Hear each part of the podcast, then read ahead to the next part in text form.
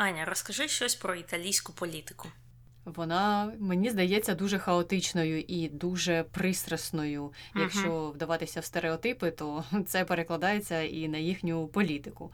Я дуже глибоко не цікавлюся італійською політикою. Ну так, чисто на рівні того, що там ти знаєш про зовнішню політику європейських країн, так в середньому приблизно це я знаю про них. Але мені здається, що там постійно або часто якийсь хаос стається у парламенті і з виборами, і дуже багато новин. Які мені запам'яталися, стосувалися якихось скандалів пов'язаних з корупцією і всім таким іншим. Тому у мене така асоціація з хаосом. А ти що знаєш про них? А, ну, приблизно те ж саме, і цікаво те, що це не завжди так було. Що цей от е, суперхаос і скандальність е, вона прийшла на початку 90-х років. А до того, ну можливо, там почалося все це розхитуватися у 80-х. А до того, в той період, після воєнний, після Муссоліні, там було більш-менш стабільна історія. А от останні. Це скільки вже 40 років, е, там дійсно такий шторм постійний. Але більше про всю цю історію і як Італія до цього дійшла, ми поговоримо у сьогоднішньому випуску.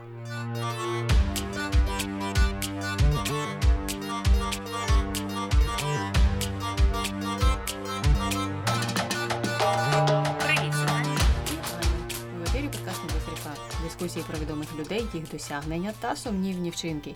Сьогодні говоримо про Сільвіо Перлусконі. На кінець то ми дісталися і до цього персонажа, давно вже хотіли записати, і все ніяк. Але, як завжди, тут ми починаємо з того, що люди питають про нього в інтернеті. Люди питають, чому Берлусконі такий популярний. А він дуже популярний. Ну, чесно кажучи, мені здається, це залежить від того, в кого спитати і хто чим цікавиться. Я якось до цього його умовного політичного воскресіння про нього, чесно кажучи, і забула. Так, він був популярний десь там у 2000-х, на початку 2000-х, але потім особисто для мене він зник з екранів з ефірів, і я про нього не думала. Але можливо його популярність пов'язана з одіозністю і шкандальністю цього персонажа. Угу. Так. Потім питають, як Берлусконі заробив гроші. На різних бізнесах ми про це розповімо, але в основному він відомий як медіамагнат. Далі, це одне з найпопулярніших питань. Що таке скандал з Бунга-Бунга? Угу. Це вже ми одразу в контроверсії стрибаємо. Це скандал пов'язаний із секс-вечірками, і ми також про нього поговоримо детально. Угу. Ну і останнє, чому Берлусконі помер? Він хворів і сильно досить хворів наприкінці свого життя. І помер в кінці кінців. І йому було 86 років, тому він прожив насправді довге, щасливе і сповнене пригод життя, тому ну так воно дійшло кінця через стан здоров'я. Угу. Ну тоді будемо розпочинати, тому що конспект у нас е, довгий. Сільвіо Берлусконі е, був італійським медіамагнатом і політиком, і він обіймав посаду прем'єр-міністра Італії з 94 по 95 роки, потім з 2001 по 2006 і потім з 2008 до 2011. І також він був другим прем'єром Італії по тривалості кар'єри після Мусоліні. Такий собі рейтинг, так? І також на час своєї смерті Берлусконі був третьою найбагатішою людиною в Італії, що також наводить на певні сумніви щодо походження цих грошей, враховуючи те, що останні 20-30 років він був на державній посаді. Але починаємо з того, що він народився в 36-му році в місті Мілан в родині банківського службівця та домогосподарки, і крім нього, в родині ще було двоє дітей. Він був дуже близький зі своєю матір'ю, і вже пізніше, коли пішов в політику, то брав її на зустрічі зі світовими лідерами, і вона також часто була присутня на державних обідах. Ну це, як знаєш, такий італійський стереотип про те, що mm-hmm. італійські чоловіки дуже близькі зі своїми мамами. І тут Берлусконі є підтвердженням цього. Після вже закінчення середньої школи Браусконі вивчав право в Міланському університеті, який закінчив, до речі, з відзнакою. І під час навчання в тому університеті він також був бас-гітаристом музичної групи і час від часу виступав на круїзних лайнерах. І пізніше він іще з одним співаком та продюсером навіть записав гімн е, футбольного клубу Мілан. А в 2000-х роках випустив кілька пісенних альбомів. Ну, це також класичне таке поєднання політики і сфери розваг, медіа, оцього всього. І після випуску з університету він започаткував агентство нерухомості, яке достатньо швидко розрослося в цілу імперію в 70-х роках, коли Берлусконі скуповував землю та будував житлові комплекси по всьому Мілану та взагалі по всьому регіону Ломбардії. І часто житло, яке він будував, було для заможних людей, ну які любили досить розкішний стиль життя. І один з районів, який він забудував, називається Мілан 2, і зараз там проживає під 6 тисяч людей. Але цікаво те, що звідки саме взялися у нього гроші з самого початку на скупівлю земель і будівництво на всі ці амбітні проекти, залишається таємницею. І багато прокурорів безуспішно намагалися довести, що його бізнесом насправді керувала мафія, і це така конспірологія, не конспірологія, але існує дійсно багато чуток, що Бересконі насправді виріс із е, італійської мафії, яка допомогла йому розбагатіти. Ну так, є такі історії, але знову ж таки на офіційному рівні його в цих питаннях е, там звинувачено чи приведено до відповідальності не було, тому це залишається дійсно такими напівлегендами, якщо що. Але цікаво, що після нерухомості він вирішив повернути ну зовсім в іншу сторону і зацікавився медіабізнесом. І на початку 70-х він заснував невеличку компанію кабельного телебачення, яка називалася Теле Мілано. І якраз спочатку вона була спрямована на те, щоб обслуговувати всю цю нову нерухомість, яку він побудував. А трохи згодом він ще купив два канали. І знову ж таки, тут ті ж самі питання стосовно грошей постають. І переніс штаб-квартиру своєї компанії вже в Мілан. І ця саме компанія, яка вже складалася з кількох телеканалів, стала першою приватною телекомпанією національного рівня в Італії, бо до цього там тільки державні телеканали були національними. Але Берлусконі досить швидко вдалося вийти на національний рівень. І всі його канали в кінці кінців він включив до його ж новоствореної холдингової компанії, яка називалася Фінінвест, і проти неї також було багато судових справ. І саме через Фінінвест Берлусконі придбав великі пакети акцій вже пізніше у деяких медіакомпаніях по Європі. У нього були акції в компаніях, які транслювали в Іспанії, в Німеччині. Тобто він поширив свій медіавплив деякими країнами Європи. Ну і чим його канали з самого початку привернули увагу людей? Ну бо для того, щоб стати приватною компанією національного рівня, тобі ж треба мати щось унікальне і якось конкурувати з тим, що вже було на той час на ринку. Це, наприклад, було те, що він чи не першим був з тих, хто почав транслювати американські серіали для італійців. І тоді дуже популярними стали серіали General Hospital. Це така мильна опера денна, яка ніколи не закінчується. І Даллас.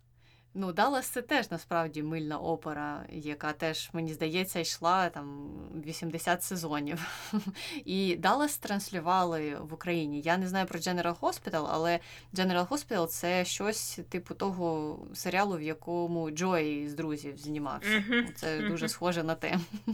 Ну і крім того, на каналах Берлусконі часто транслювалися ще передачі, які були дуже популярними на той час, але вони були сумнівного характеру. Це були такі різні там ток-шоу чи денні розважальні шоу. В них справа в тому, що панував сексизм і патріархат. Що, до речі, і зараз зустрічається на італійському телебаченні, на жаль. Е, і що там відбувалося? Там ведучими були як і чоловіки, так і жінки, але чоловіки грали такі головні ролі. Вони там інформували людей про щось, е, дискутували на якісь теми. А жінки виступали такою ширмою, я не знаю, фоном. Вони зазвичай були дуже відверто вдягнені і просто сиділи там для того, щоб піддакувати цим ведучим чоловікам або. Навпаки, бували навіть моменти, коли цих жінок щось питали, а вони давали якісь недоречні коментарі і виглядали досить безглуздо в цей момент. І от цьому всьому була і суть всіх цих передач, тобто повний сексизм, але людям чомусь це подобалося. Ну і за рахунок цього вони дивилися всі ці канали Берлусконі. А паралельно із роботою в медіа він ще й продовжував інвестувати гроші в нерухомість, а також у видавництво. Крім того, в нього були мережі магазинів, ну, типу як шопінг-моли якісь. І в кінці кінців він став власником футбольного клубу Мілан, для якого він написав гімн. Сталося це всередині 80-х років, і він досить довго був серед інвесторів або там керівників цього клубу, або мав контрольний пакет акцій. Е, бо у 2017 році аж він продав Мілан китайським інвесторам, а замість нього придбав футбольний клуб Монца, ну який набагато там менший і не такий відомий, звичайно ж, як Мілан. Угу. І для того, щоб е, описати початок е, політичної кар'єри Сільвіо Берлусконі, треба е, трохи поговорити про політичну ситуацію в Італії на початку 90-х років в цілому. А саме у 1992 році, коли прокурори розкрили масштабні корупційні схеми про багатьох високопосадовців, політиків з великої букви, і все почалося з того, що вони взяли одного політика на тому, що він приймав е, хабаря від е, якоїсь компанії, яка займається клінінгом. А цей е, політик був парламентарем. І голова цієї партії Ботіно Краксі він одразу від нього відмежувався і сказав, що ні, у нас партія хороша, а оцей тільки поганий чоловік, оцей якого взяли. А цей чоловік, якого взяли, він образився і став здавати всіх. І як він почав їх здавати, то там стали летіти десятки голів, і причому не тільки в Мілані, а й по всій Італії. І виявилося, що там така була срака з корупцією. Тобто Італія 92-го року нічим, абсолютно нічим не відрізнялася від України 92-го року, тому що там історії про те, що дозвіл на будівництво якоїсь високоповерхівки можна було просто купити, навіть якщо ця земля десь стоїть біля води, підмивається, і ця поверхівка може завалитися через три дня після закінчення будівництва. Але на це все давали добро, тому що ну, працювала оця оцей весь корупційний схематоз. А інші там речі були про те, що можна було продати якусь інфіковану кров в лікарні, е, також через оці от е, хабарі. Тобто, все можна було порішати, і рішалося це через е, політиків, держслужбовців, чиновників різного рівня, включаючи найвищий. І тут важливим моментом є те, що Сільвіо Берлусконі був таким певним протеже. Він дуже близький був до цього Бетіно Краксі. А він. Бетіно Краксі був лідером італійської соціалістичної партії, і тоді Сільвіо Берлусконі бачив, що все руйнується навколо всіх беруть е, за одне місце, і він почав переживати, що його також можуть взяти. Особливо він став про це переживати після того, коли взяли самого Бетіно Краксі. Це той чоловік, який засуджував того першого чувака, якого взяли на корупції, і казав, що ох, це тільки він такий одний, а у нас всі інші святі. Його в кінці кінців е, також взяли. Там один взагалі застрелився, е, якого звинуватили в корупції. Він е, застрелився і залишив записку. І написав, що це він не для себе гроші брав, це він все робив на благо своєї партії. Так що не судіть строго. Так що історія там взагалі жахлива. Цей 92-й рік дуже бурхливий був для Італії, і в результаті всіх цих подій і величезних е, викриттів, е, різних схематозів. Багато, звісно, хто пішов відставку, хтось застрелився, хтось е, пішов за грати. І це повністю знесло існуючу італійську систему політично на той момент. Тобто ті партії, які були на чолі весь цей час після Мусоліні, після Другої світової війни, вони себе скомпрометували. Там були соціалісти, там були е, християнські демократи і були комуністи. І єдині, хто вийшли не заплямовані, е, це були комуністи, але от недавно розпався Радянський Союз, і вже комуністи якось випали з фавору. І це допомогло вже на наступних виборах е, зайти абсолютно новим партіям. І Сільвіо Берлусконі це дуже добре все пронюхав, і він е, дуже рвався до влади тоді, тому що знову ж він переживав, що тільки прихід до влади може забезпечити йому якийсь імунітет від е, можливих е, переслідувань зі сторони прокуратури через свої зв'язки з оцім от Бетіно Краксі або іншими якимось політиками, яких е, взяли на корупцію. І вже от у 94-му році він пішов на вибори, і він скористався також одержимістю італійців спортом і заснував правоцентричну партію, називається Форза Італія, тобто вперед Італія, і переміг вправно на виборах. Е, але його перша канденція була не зовсім довгою, трохи більше ніж півроку, бо коаліція з іншою політичною партією тоді не спрацювала. І на наступних виборах його партія вже програла. І наступні п'ять років Браусконі вже провів опозиції і паралельно мав справи з тим, що його почали вже підозрювати в корупції та розслідувати ці справи. Але в кінці кінців обвинувачення ці були зняті у 2001 році, і він знову прийшов до влади. І чому ці от постійні звинувачення з нього знімалися? Ми також згадаємо в контроверсіях. І у 2001 році він став е, прем'єр-міністром вдруге і залишився на посаді до 2006 року. І тоді його коаліція знову розпалася. І він пішов у відставку. А потім він знову вирішив балотуватися на національні вибори у тому ж році, але програв. Але нова влада, яка прийшла, е, лівоцентристська вже адміністрація, е, яку обрали, вона також проіснувала недовго, і потім Берлусконі знову вдалося перемогти на наступних виборах і знову стати прем'єром. Тобто ми бачимо, що буквально з 94-го року він приходив, щось ставалося. Він, можливо, навіть е, виходив зі скандалом якимось певним. Приходила якась, можливо, інша влада, інша комбінація, інша коаліція. У неї також щось е, не виходило. І потім Берлусконі знову виходив на трон. Йому це вдавалося робити багато разів. І ми, звісно ж, згадаємо в контроверсіях, що йому допомагало на цьому шляху. Ну так, е, там було багато перипетій і багато тяганини судової, в тому числі. Але все ж таки він знову став прем'єром, як Таня й сказала, і вже тоді його термін на посаді побив рекорд тривалості якраз е, з моменту заснування Італійської республіки після війни. А якщо рахувати Мусоліні, то ми вже казали, що він на другому місці. Але у 2011 році Італія, мабуть, як багато хто пам'ятає, впала в глибоку економічну кризу. Е, через те, що у них були великі борги в Єврозоні, і внаслідок цього Берлусконі вже знову пішов у відставку. А далі все ну, для нього розвивалося не дуже позитивним чином. Він у 2013 році був визнаний винний в податковому шахрайстві.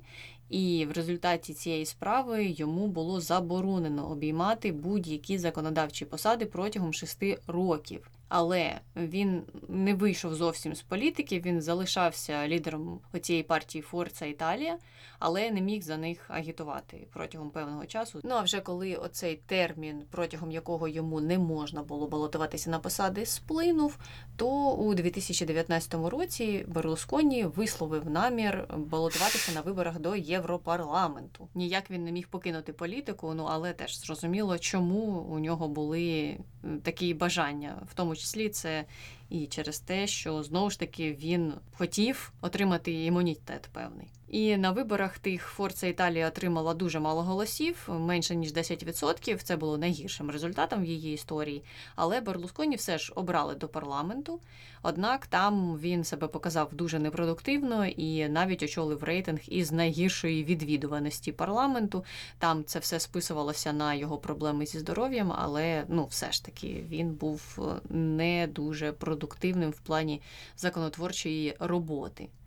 І в кінці кінців останніми його виборами стали вибори 22-го року, на яких його обрали до Сенату від округу Монца. І таким чином він знову повернувся до парламенту через 10 років після свого відходу. Але ненадовго, ну як ми знаємо, бо він після цього недовго прожив. Ну і трохи про те, взагалі, чим він займався, коли був так довго при владі, яка у нього була політика. Відгуки про його діяльність е, є змішаними, і його політичні здобутки є достатньо неоднозначними. І більшість взагалі списує його популярність на вміння гарно себе продати і підтримку з боку медіа через те, що він, е, як ми казали раніше, був впливовим у цій сфері. Однак під час е, перебування на посаді прем'єра Берлусконі здійснював різні економічні реформи, спрямовані на лібералізацію ринків, скорочення бюрократію та стимулювання економічного зростання. Такі достатньо праві неоліберальні різні реформи. Берлусконі також підтримував інфраструктурні проекти, спрямовані на модернізацію транспортних мереж Італії, будувалися автомагістралі, високошвидкісні залізничні лінії, і також уряд Берлусконі знижував податки, провів пенсійну реформу, але ці провадження широко критикувалися, особливо економістами, як такі, що негативно вплинули на економічний стан в країні. Ми знаємо, що знову ж Італія у 2011 році була у великій економічній кризі, і вийшло так, що люди повірили в ці обіцянки Браусконі зробити їх багатішими, бо бачили, що він сам багатий. Проте під час двох е, його останніх каденцій Італія мала один із найнижчих темпів економічного зростання у світі. Тобто ці от е, реформи неоліберальні виявилися не дуже ефективними, принаймні для Італії. І у зовнішній політиці Браусконі е, підтримував часто позицію США щодо багатьох питань особливо пов'язаних з воєнними діями. Берлусконі був одним з найактивніших союзників адміністрації Буша молодшого і надавав підтримку у воєнних операціях. Навіть незважаючи на те, що італійське населення було в цьому не зацікавлено, і під час правління Буша Берлусконі відвідував США 11 разів і був запрошений виступати в обох палатах конгресу. А це велика рідкість для закордонних лідерів. І це дуже допомогло йому покращити свій рейтинг вдома вже, де на нього дивилися як на дуже впливового світового лідера, що він грає от велику роль і так часто зустрічається з самим президентом Сполучених Штатів. І у 2003 році Італія погодилася надіслати контингент з трьох тисяч військових, щоб допомогти стабілізувати Ірак. І пояснюючи е, це своє рішення в Нью-Йорк Таймс, тоді Берлусконі сказав, що він просто не міг відхилити прохання Буша про італійську військову присутність через те, що США прийшли на допомогу Європі після Другої світової війни, і це така подяка або віддача. І цікаво, що перед виборами 2005 року Берлусконі оголосив, що поверне італійський контингент додому. І це було зроблено для того, щоб зробити собі політичних балів. Тобто, спочатку він відправив з таким фейерверком, фанфаром, а потім е, повернув, е, щоб сказати, що це саме я повернув наших військових mm-hmm. з цієї війни. Не зрозуміло для чого це взагалі війна. Так, ну і такого було багато в його політичній кар'єрі, звісно. Так, дійсно, ну досить дивне рішення, але він дуже добре грав на емоціях. Він uh якраз один із оцих харизматичних лідерів, якщо згадувати типи лідерів. І він е, добре навчився відчувати емоції людей і на цьому грати, коли треба. І оця вся п'єса, я не знаю, драматургія пов'язана із тим, який він друг американців, і скільки він разів їздить до Америки. Ну це ж просто чудовий план був, тому що вдома його вважали ого-го яким впливовим. Це був один із тих е, лідерів небагатьох, які вирішували світові питання. І ну, для італійців це був знак престижу, і вони його обирали через це, в тому числі. Особливо зважаючи на те, що якраз там уже в ті часи у нього рейтинг е, ну, міг падати. Якщо на початку ще він виїжджав якось легше, то перед останніми виборами це все було важче. Тому він вдавався до всіляких отаких ігор. Ну і трошки про благодійність перед тим як ми перейдемо вже до кінця його життя. Під час пандемії він пожертвував близько 12 мільйонів доларів своєму регіону рідному Ломбардії на те, щоб там побудували нову лікарню в Мілані. Мабуть, сам захворівши, побачив, що треба щось робити з цим, і вирішив допомогти. Але ну, це такий випадок його благодійності, який дуже часто згадують в новинах, і коли про нього там говорять, то розповідають цю історію. Інших таких дуже великих якихось подій я, чесно кажучи, не бачила. І в кінці кінців навесні 2023 року здоров'я Берлусконі погіршилося. Він став часто потрапляти до лікарні через проблеми з диханням, які були викликані лейкемією. І у квітні того ж року він почав курс хімії. А однопартійцям сказав, що все добре, не переживайте, я скоро стану на ноги. Але уже в червні 2023 року він помер. Ну і там, звичайно ж, відбувалося багато почестей під час його похоронів, і тисячі людей прийшли, щоб з ним попрощатися. І як завжди, переходимо до особистого в кінці цього розділу.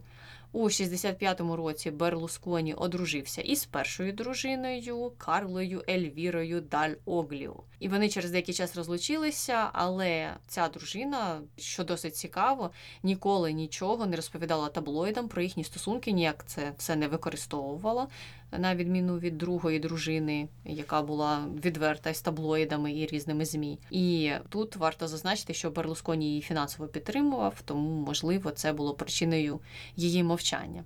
І в шлюбі у них було двоє дітей. А у 80-х роках він вже одружився зі своєю другою дружиною, яку звали Вероніка Ларіо. І за його словами, він в неї закохався, коли вона виступала топлес у Мілані. Ну, такі от деталі їхнього життя, їхніх стосунків. У них народилося троє дітей, але вони розлучилися у 2009 році. Там був цілий скандал. Вона оголосила, що розлучається з ним, тому що він мав зв'язки сексуального характеру з неповнолітніми дівчатами, і його зобов'язали їй виплачувати 48 мільйонів доларів щорічно. Це такі були аліменти. Ось так от закінчилося їх подружнє життя. Ну і там далі у нього було багато скандальних історій, е, якраз які стосувалися оцих дівчат. Так. Ну і на цьому моменті якраз прекрасно переходити до контроверсій, яких дуже-дуже багато. І почнемо з першого, що ми вже згадували. Це історія з його податковим шахрайством. І це одна із перших його таких е, корупційних історій. І вона стосувалася справи про придбання прав на кіно і телепродукцію двома офшорними компаніями, що входили до медіа імперії Браусконі. І тоді прокурори звинувачення пропускали, що ці транзакції були спрямовані на штучне завищення цін, що дозволило б компаніям маніпулювати своїми оподатковуваними доходами в Італії. Тобто, що вони робили? Говорили, що ми купуємо якусь е, супердорогу телекінопродукцію через якісь там офшори, і це наші бізнес-витрати, і через це ми маємо платити тільки 3 копійки в податках. А насправді ці ціни були штучно завищеними знову, щоб не платити податки у себе на батьківщині. Отак от. І це розслідування цієї справи почалося на початку 2000-х років, тривало кілька років, і вони зосереджувалися на транзакціях, які відбувалися між 94 і 98 роками. Тобто, як тільки він прийшов до влади, він почав е, займатися шахрайством з податками. Хоча знову ж історії пропускають, що там було шахрайство і корупція задовго до того, як він прийшов до влади. І у 2012 році його визнали винним у податковому цьому шахрайстві і засудили до 4 років ув'язнення, а також до п'ятирічної заборони обіймати державні посади. Але він, його адвокати подавали апеляції, і це призвело до скорочення терміну ув'язнення до одного року. Це було в 2013 році, завдяки тому, що прийняли там закон, який е, робив це можливим. Але на цьому юридична команда Берлусконі не зупинилася. Вона продовжувала свої маневри, подавала подальші якісь апеляції, і вже у 2014 році Верховний суд Італії е, все ж таки залишив у силі цей обвинувальний вирок за податкове шахрайство. Але при цьому вони замінили цей рік е, тюрми, куди мав би потрапити Берлусконі, на рік громадських робіт соціальної роботи. І Берлусконі був е, змушений судом рік е, працювати в будинку для людей похилого віку, що він, начебто, робив. Тобто бачимо, як е, суд з чотирьох років ув'язнення фактично спустився до одного року громадських робіт. Це взагалі мені здається не часто можна побачити в таких гучних кейсах, що я можу сказати. І е, важливо те, що оця от зміна законодавства, яке забезпечило зменшення цього покарання, воно ж було проголосовано завдяки партії Берлусконі. Тобто це така от зв'язка. Вони працювали. Бросконі робив всі свої там погані речі, тут корупція, тут дівчата, тут ще щось. А, Його там періодично хотіли брати за дупу, і коли брали, висували винувачення. От от там тобі стільки і стільки треба. Перше, у нього, звісно, була чудова юридична команда, тому що у нього купа грошей. А по-друге, у нього була за спиною завжди А партія, яка могла, ну як е, парламентарі, законодавчий орган, просто змінити закони. Під нього, під його справу, для того, щоб з нього зняли там винувачення, визнали невинним, або як в цьому випадку знизили покарання. І Б, це його медіа імперія, яка грала завжди в його дудку і виправдовувала на всіх своїх там каналах, публікаціях таким чином, що оці от вироки судів е, і це вічне його виповзання сухими з води не викликало такого широченного обурення е, серед е, італійського суспільства. Дійсно, там була дуже гарна комбінація усіх цих факторів і чинників. Дуже добре бути впливовим у багатьох сферах і мати гарні зв'язки. І також всі оці безкінечні апеляції це те, що мені нагадує зараз тактику Дональда Трампа в багатьох його справах. Е, в принципі, можна провести дуже гарні паралелі. Я думаю, що вони були б гарними друзями, якби вони пересіклися у своїх політичних кар'єрах. Але йдемо далі, хоча недалеко відходимо далі від першої контроверсії. Друга пов'язана із хабарництвом і корупцією. Це вже в політиці більше. І протягом своєї політичної кар'єри Берлусконі стикався з різними звинуваченнями та різними проблемами, пов'язаними з корупцією. І одна із таких найважливіших справ, хоча, якщо так подивитися на всі його справи, там ну, сторінки і сторінки тексту. Uh-huh. І uh-huh. купа статей написана на цю тему. Тобто читати, не перечитати. Там цілі дерева є, які розповідають, де коли яка справа була, коли подали апеляцію, коли збіг термін давності, коли ще щось там відновилося. Ну тобто, це дуже дуже заплутана історія.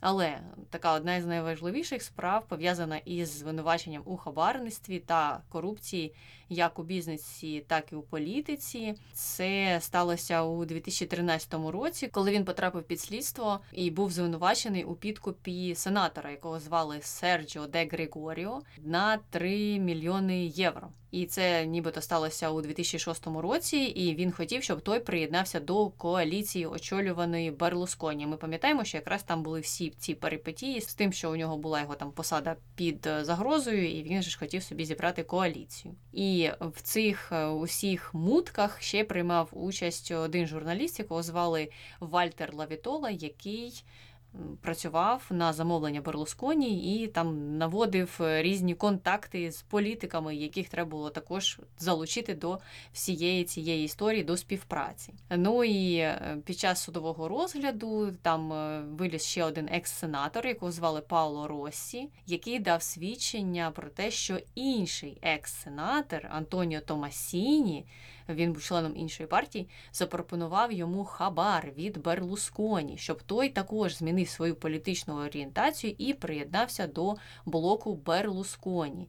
Для того, щоб вже спричинити падіння уряду Романо Проді, який працював після того, як Берлусконі пішов у відставку в 2006 році. Цей уряд прийшов на його заміну. І в кінці кінців, е, оцей е, Серджіо Де Григоріо, якого підкупили на 3 мільйони євро, визнав свою провину, але не зважаючи на визнання правдивості всіх цих звинувачень, апеляційний суд виніс рішення на користь Берлусконі. І все це сталося через термін давності. Тобто стільки пройшло часу, якраз е, затягувався цей весь процес таким чином, щоб потім не змогли винести ніякого рішення щодо цієї справи, ну я маю на увазі обвинувального вироку. Таким чином, Берлусконі якраз і виходив сухим із води, і протягом багатьох років він неодноразово ставав об'єктом судових процесів, його неодноразово звинувачували в корупції, але ну, як ми бачимо, нічого такого серйозного з ним не сталося. І в багатьох випадках він був е, виправданий. В інших випадках це ж ставалося, як і в цьому випадку, що закінчився термін давності. В третіх випадках партія щось допомогла, якось змінила закони, або він, коли сам був при владі, також змінював ці всі закони, як знав, як дивився в майбутнє, що йому потім це знадобиться. І таким чином він е, уникав цієї відповідальності, і таким чином він не вважався таким злісним правопорушником, яким був по факту. А сам він, звичайно ж, коли його питали, казав, що та й ви що, я ж нічого не порушував. Бачите, проти мене жодної справи немає, все закінчилося нічим, тому тут е, я вам нічим не можу допомогти. Е, не треба тут мене запитувати про всі ці речі. Так і цікаво, що це ж його партія, коаліція, яка була при владі, вони ж е, також приймали закони щодо зниження цього терміну давності. Тобто, коли Берлусконі потрапляв в гарячу воду, вони дивилися як там іде його справа, і голосували за те, що ой ні, ні, ні, зараз проголосуємо, що от по таким-то справам термін давності там всього не знаю, рік, а не 10, скільки він мав бути. І також вони там і намагалися прийняти закон, що ці от корупційні правопорушення, різні схематози, щоб вони були не кримінальною відповідальністю, а адміністративною. Уявляєш? Але воно не прийшло. Їм не вдалося це проголосувати через там опір достатньо широкий. Але вони намагалися навіть це зробити, тобто абсолютно майже легалізувати весь цей е, схематоз. Але на цьому всі ці історії з порушенням закону не закінчуються, і переходимо до третьої, і вона, мабуть, є найяскравішою і, мабуть, найчастіше зараз згадується, тому що буквально недавно, на початку 2023-го, нарешті був винесений в кінці кінців вирок по цій справі, і знову ж на користь Берлусконі. І це стосується секс-вечірок. Бунга-бунга.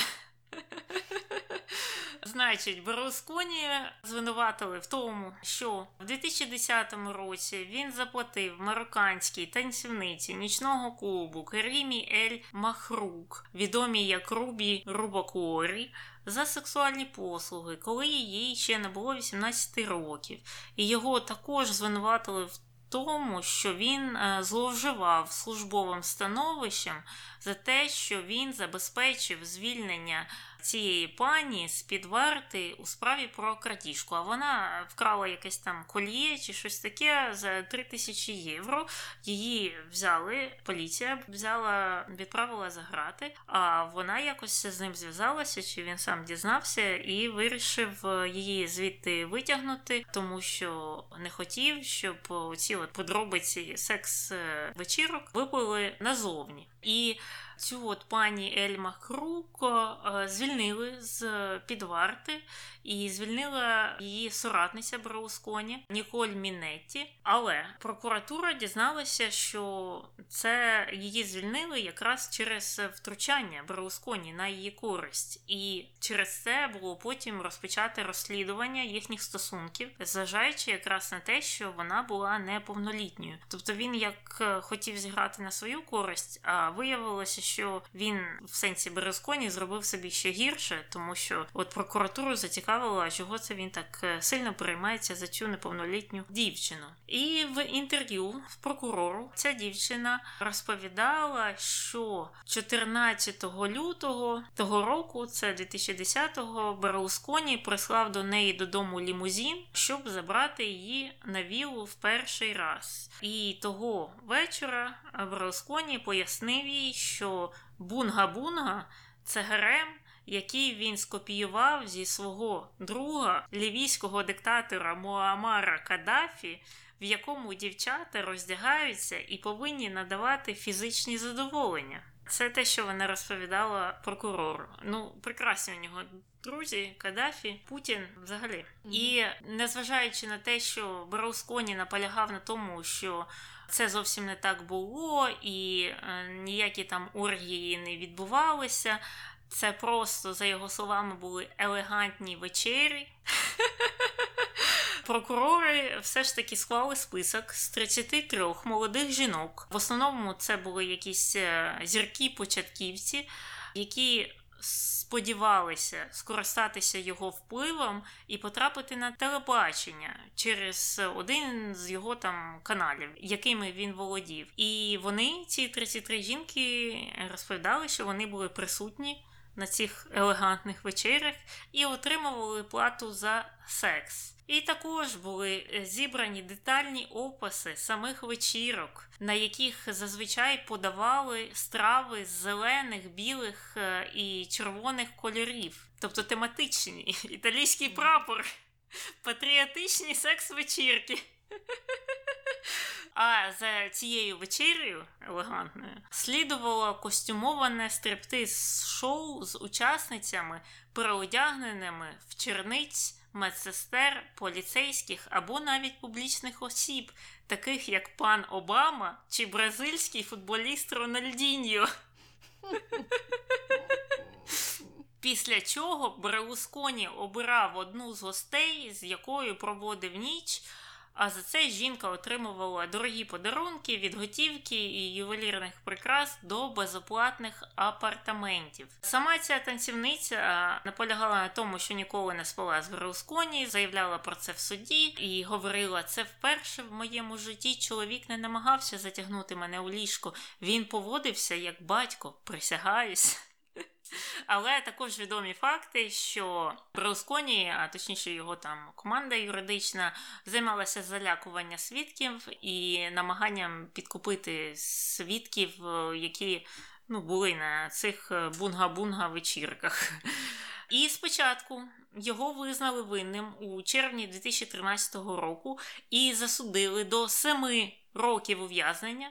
Але через рік е, вирок був скасований знову ж апеляційним судом, який постановив, що немає доказів того, що він знав, що вона була неповнолітньою під час їхньої зустрічі.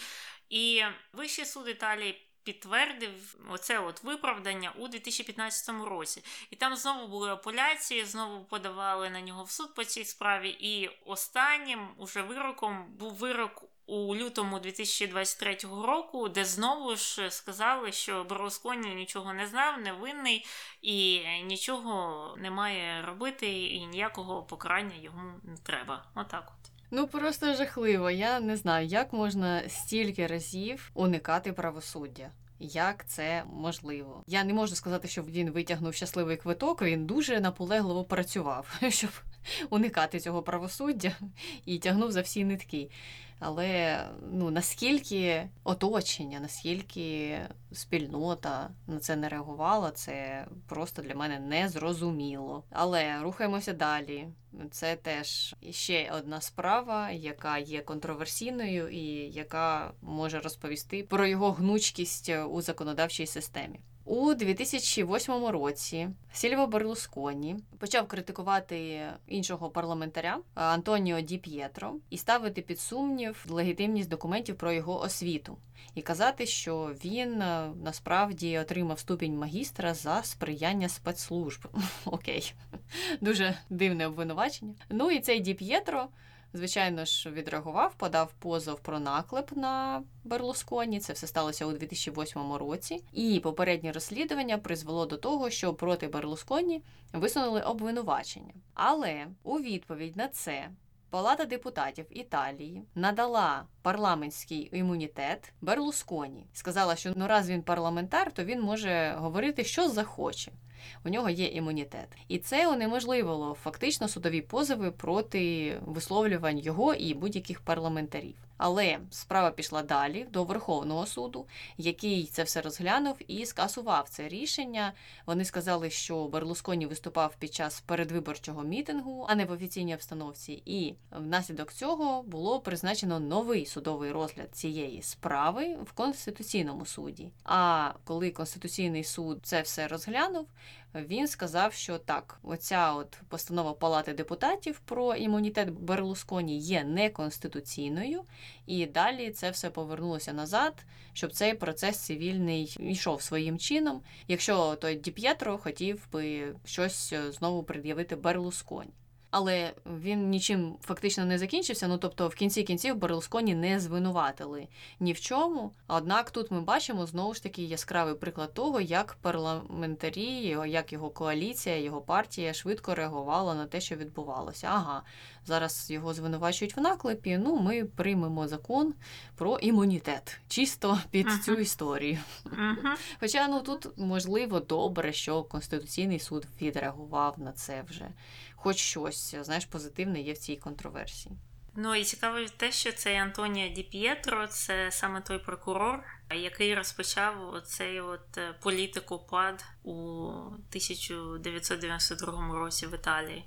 Е, саме з нього розпочалося те, що взяли першого там того політика на хабарі, і повністю помінялася ця політична система. Потім він пішов далі в політику. Це очолив опозиційну до Берлусконі партію і часто його критикував. А Берлусконі, видно, от вразився і вирішив дати здачу, так і придумав конспірологію про те, що насправді у цього Ді П'єтро нема університетського диплому, що він десь там його купив, е, чи йому там по блату дали через знову ж секретні служби там чи когось.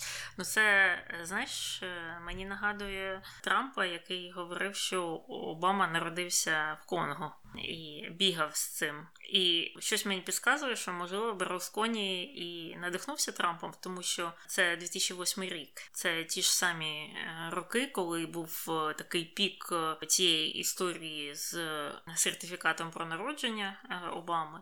І тоді ж це ж Берлусконі вийшов зі своєю конспірологією, своєю версією, що у його суперника виявляється якийсь там липовий диплом про освіту, який зовсім не липовий. Але на цьому не закінчуються контроверсії, пов'язані з Берлусконі. П'ята стосується його, звісно ж, впливу на медіа і в цілому конфлікту інтересів, який є результатом його впливу на медіа. Протягом останніх трьох або навіть вже чотирьох десятиліть сім'я Браусконі контролювала три найбільші національні телеканали Італії. Це ж утворило таку потужну імперію медіасет, і також водночас, будучи прем'єр-міністром багато разів, Сильвіо Браусконі жорстко контролював державний мовник італійське радіо і телебачення Рай. І разом оцей от його медіасет і це раї охоплювали близько 90% національної аудиторії та доходів від реклами. Тобто Берлусконі контролював майже весь медіа ринок Італії. Тільки 10% було не під його контролем. І, звісно ж, таке домінування на ринку призвело до більш заангажованого висвітлення подій в ЗМІ. Уряд Берлусконі послідовно намагався змусити замовкнути критичні голоси в ЗМІ, яких і так було небагато, там 10% можливо, і залишив лише кілька друкованих видань і кілька ізольованих голосів е, в цьому раї. Раї це отой от е, суспільне мовлення, які могли іноді його критикувати. Також Берлусконі закликав е, публічно. Бізнес бойкотувати критичні газети. Він відкривав судові позови проти ЗМІ за наклеп і також намагався криміналізувати публікацію витоків е, прослуханих розмов, ну і різних оцих от е, типу розслідувань журналістських. Е, також пропонував законодавство, щоб регулювати веб-сайти, потім відновити кримінальну відповідальність за образу державних службовців, а також просував поправку в конституції, яка б обмежила публікацію в змі матеріалів, що порушують людську гідність або приватне життя. Тобто, оці оці історії про бунга-бунга.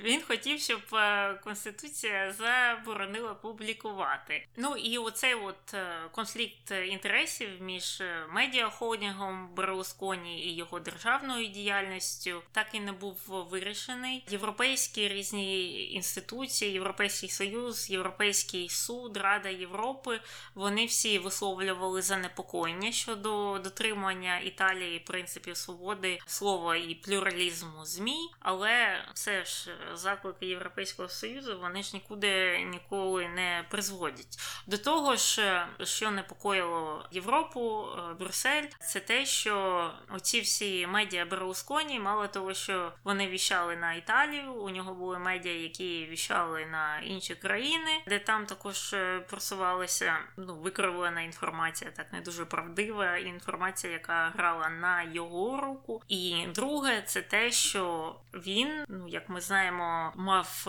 дуже контроверсійних друзів, таких як е, Путін, е, Каддафі і інші якісь диктатори. І часто себе з ними асоціював, і його медіа мали завжди проросійську позицію. Через е, дружбу з е, Росією вони майже завжди ставали на сторону Росії, і навіть е, зараз, або принаймні там рік тому чи коли можна було подивитися італійські канали, і у них здебільшого часто лунала проросійська позиція ще й досі.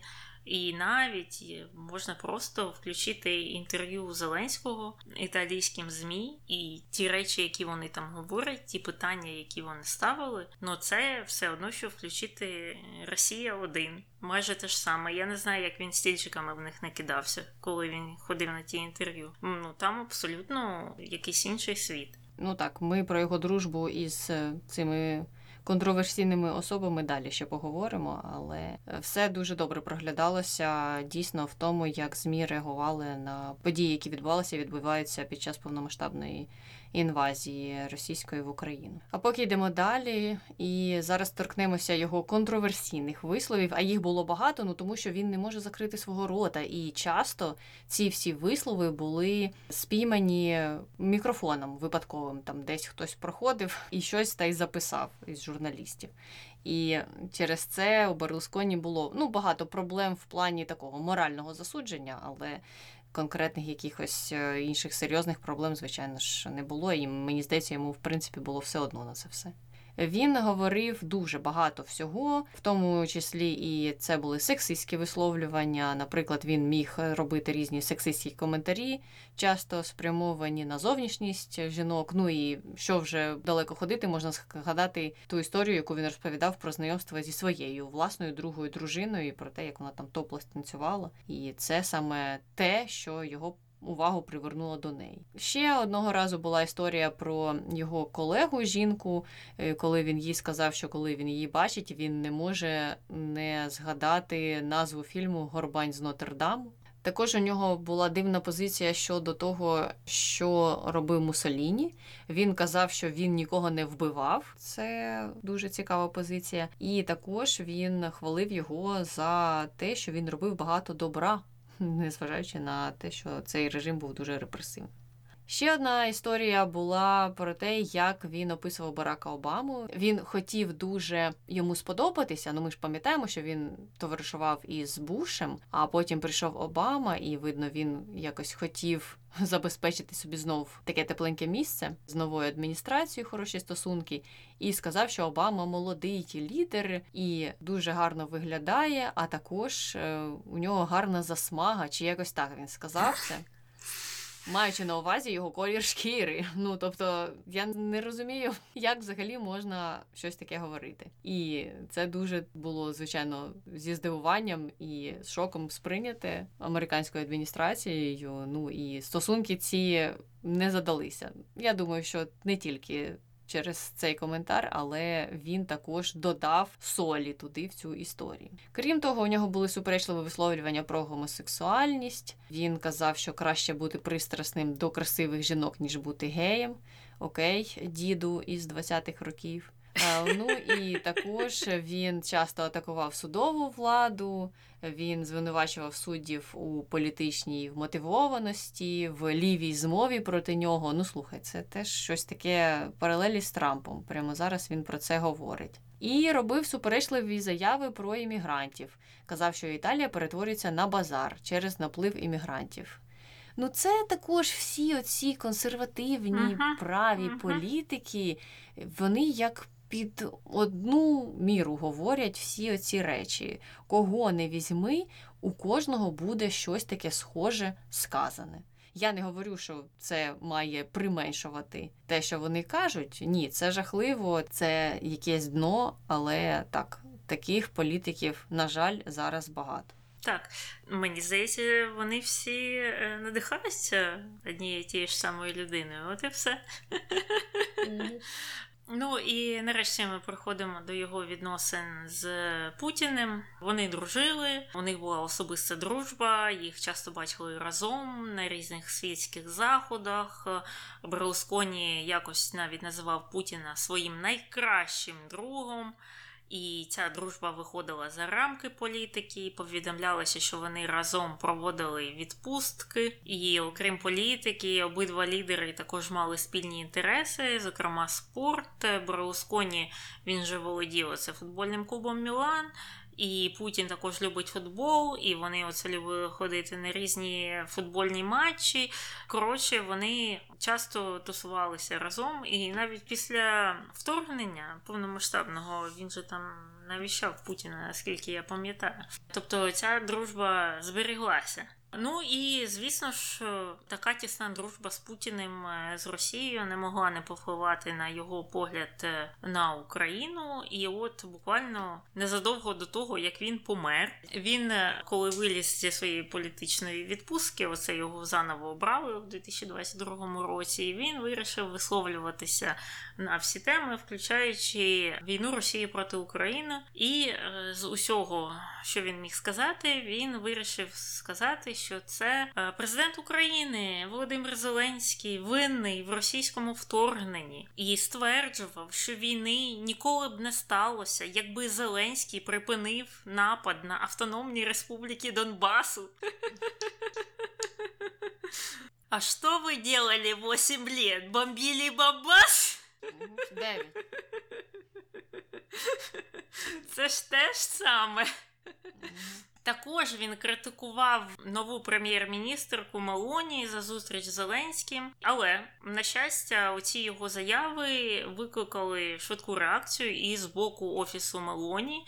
Вона одразу запевнила, що її уряд твердо підтримує Україну. І також критика, звісно ж, пролунала зі сторони України, де вже наша сторона звинуватила Берлусконі в поширенні російської пропаганди та потуранні злочинам е, Росії проти України. Але незважаючи на те, що Мелоні, е, начебто, висловлювала свою незгоду з висловами Берлусконі, він продовжував виступати за те, щоб президент Джо Байден запропонував трильйони доларів на відбудову. України, щоб переконати Зеленського погодитися на припинення вогню. Ну і італійські вже політичні коментатори е, розцінювали ці висловлювання Берлусконі як стратегію, спрямовану на те, щоб відрізнити його ослаблену партію від зростаючої популярності партії Мелоні. Не знаю, мені здається, що це не все так глибоко. Насправді він просто дуже любить Путіна і готовий підтримувати його, як він може. І те, що йому там Путін по телефону сказав, те він і повторює медіа. От і все. Ну, в сенсі повторював, поки не помер. Ну так, мені теж здається, що це ніяка не глибока стратегія. Тим паче, що я думаю, що окей, можна допустити, що на початку своєї політичної кар'єри він був оце ж таким стратегом і якось там маневрував вміло. Але наприкінці ну, вже видно було, що він не встигає за тенденціями і він не в темі в багатьох питаннях. Тому так, тут е, просто по телефону дали інструкції, і він як папуга все це повторював. Але з контроверсіями на цьому ми закінчили. Хоча це не все. У Берлусконі їх повно, і про це можна говорити три дні і не робити навіть перерв. Однак ми розповіли найяскравіші, і я думаю, змалювали картину дуже добре. Переходимо до конспірології. Їх також багато, і в тому числі ті, про які ми говорили спочатку. Але поговоримо тут про ту, що пов'язана із е, відходом Берлусконі у 2011 році від політики. На думку завзятих його прихильників, тоді уряд Берлусконі був змінений на уряд Монті через те, що насправді це не була така традиційна зміна влади. Ну через те, що певний уряд протягом довгого часу не впорався зі своїми задачами, і це все призвело до кризи в країні. І тому прийшов новий уряд. Ні, ні, ні, це все було не так. Це насправді був державний переворот, який здійснили приховані сили в Брюсселі. Ну, дивно, що не Джордж Сорос. А можливо, це ще було організоване за змови фінансових ринків. О, ну це вже ближче. Ну і дехто вважає, що Берлусконі насправді знав, що планує Париж і Берлін, і які у них там плани на майбутнє. Він з цим не погоджувався і намагався створити альянси із Путіним, із Каддафі, і з Азнаром, це іспанський лідер. І тому саме йому поставляли палки в колеса. І через ага. це змусили його піти або усунули, усунули його від влади. Ні, ні, ні, це все не було спричинене тим, що Італія в 2011 році була в повній дупі фінансово. Ага. Це все ніяк не пов'язано. І це була дуже популярна конспірологія, і, можливо, і наразі є. Навіть після оцих от е, мільйонів скандалів, пов'язаних з Берлусконі, понад 15% населення Італії його підтримувало завзято. У нього е, до кінця свого життя були суперфанати які вважали, що він робив все правильно, і всі ці звинувачення це просто під нього копають. І ну, знаєш, як люди зазвичай роблять. Ну так, можливо, він там зґвалтував чи спав з якимись малолітніми дівчатами. А отой от з іншої партії він також з ними спить, але от просто під нього не копають. Так що по-різному виправдовували, і корінь цих от е, конспірології і цієї завзятої підтримки в тому, що частина людей дійсно вірить в те, що Берлін, Париж і оці от великі країни Європи, передові країни, що вони спеціально якось збідніли Італію. Що це Париж і Берлін зробили Італію бідною. Оце вони з боргів не могли вилізти. А Берлусконі навпаки з цим боровся а не те, що ну навпаки, Італія через свої політики, в тому числі і Берлусконі, завела себе в економічну діру, так само як і Греція, так і потім Берліну і Парижу довелося їх витягувати з цієї економічної діри. Тобто, це було перевернуто з ніг до гори в уяві певної частки населення, і вони свято вірували в цю конспірологію, що Берлусконі був чи не єдиним борцем проти цього от е, тиску впливу великого брата в обличчі Німеччини, скажімо. Це так, це дійсно дуже часто трапляється у колах конспірологів різних, які не погоджуються там із реальністю, яка, на жаль, сталася в тій чи іншій країні. Є часто люди, які скажуть ні, ні, ні, ви що, ми не могли самі втрапити в цю діру. Це ж хтось ззовні на нас вплинув. Обов'язково. Це перекладення відповідальності.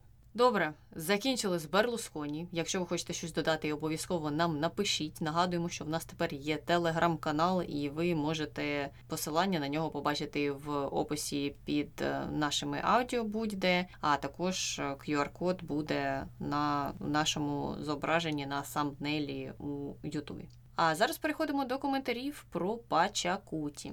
Коментар не зовсім про нього, але про історію Південної Америки. Я буквально кілька днів назад ходила на прем'єру фільму The Settlers, режисер Феліпе Гальвес Хаберле. Він якраз про прихований геноцид корінного населення Латинської Америки. У фільмі мова йшла про території Аргентини і Перу, навіть не під час колонізації іспанцями, а тоді, коли Аргентина вже проголосила незалежність. Це вражаючий фільм, дуже раджу. На прикладі однієї короткої історії показана величезна трагедія. Зазвичай Голівуд екранізує дикий захід, але і в Андах на початку ХХ століття творився справжній жах.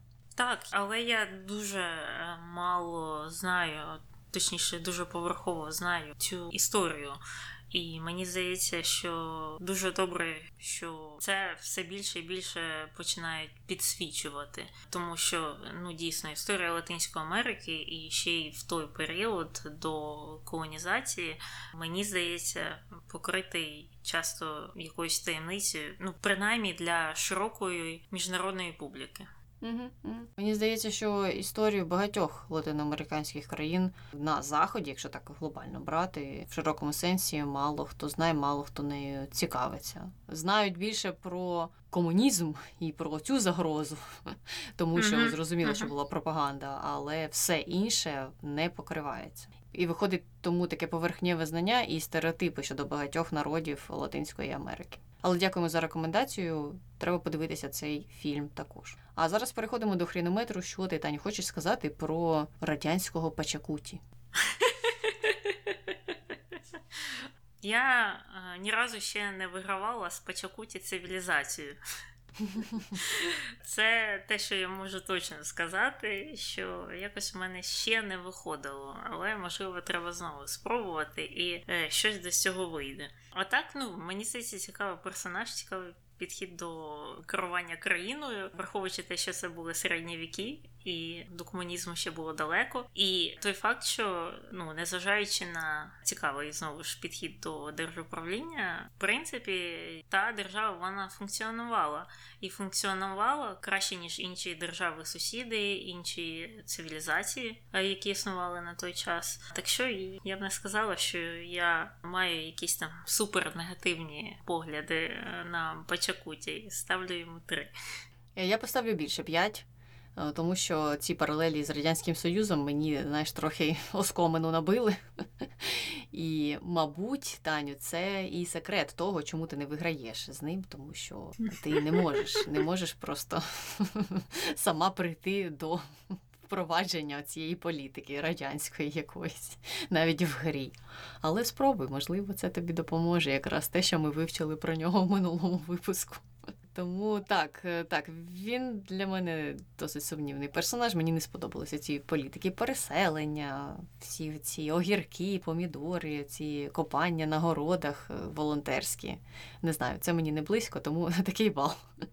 А якщо ви хочете щось додати про Пачакуті, про Берлусконі або про будь-кого, про кого ми говоримо в наших випусках, обов'язково нам напишіть на пошту подкаст nvg.gmail.com. Можете тепер доєднуватися до нашого каналу на телеграмі Не без гріха подкаст. Можете сканувати QR-код, який є на наших тамбнейлах на Ютубі. Також можете знаходити посилання в описі під нашими аудіо. Будьте. Ну і не забувайте залишати нам відгуки, де ви можете це зробити, і розповідати про наш подкаст е, вашим знайомим та друзям. Ну і на цьому все. З вами була Таня і Аня. Слава Україні! Героям слава! Ага, все вже він виліз. Він заліз під ліжко, і я його не могла вигнати. А тепер він виліз. Зараз він вирішить. Зараз, зараз гніздо треба нарити. Хочу сказати Мусоліні завжди. Ти мене заразила цим Мусаліні. Берлусконі Мусаліні. Окей.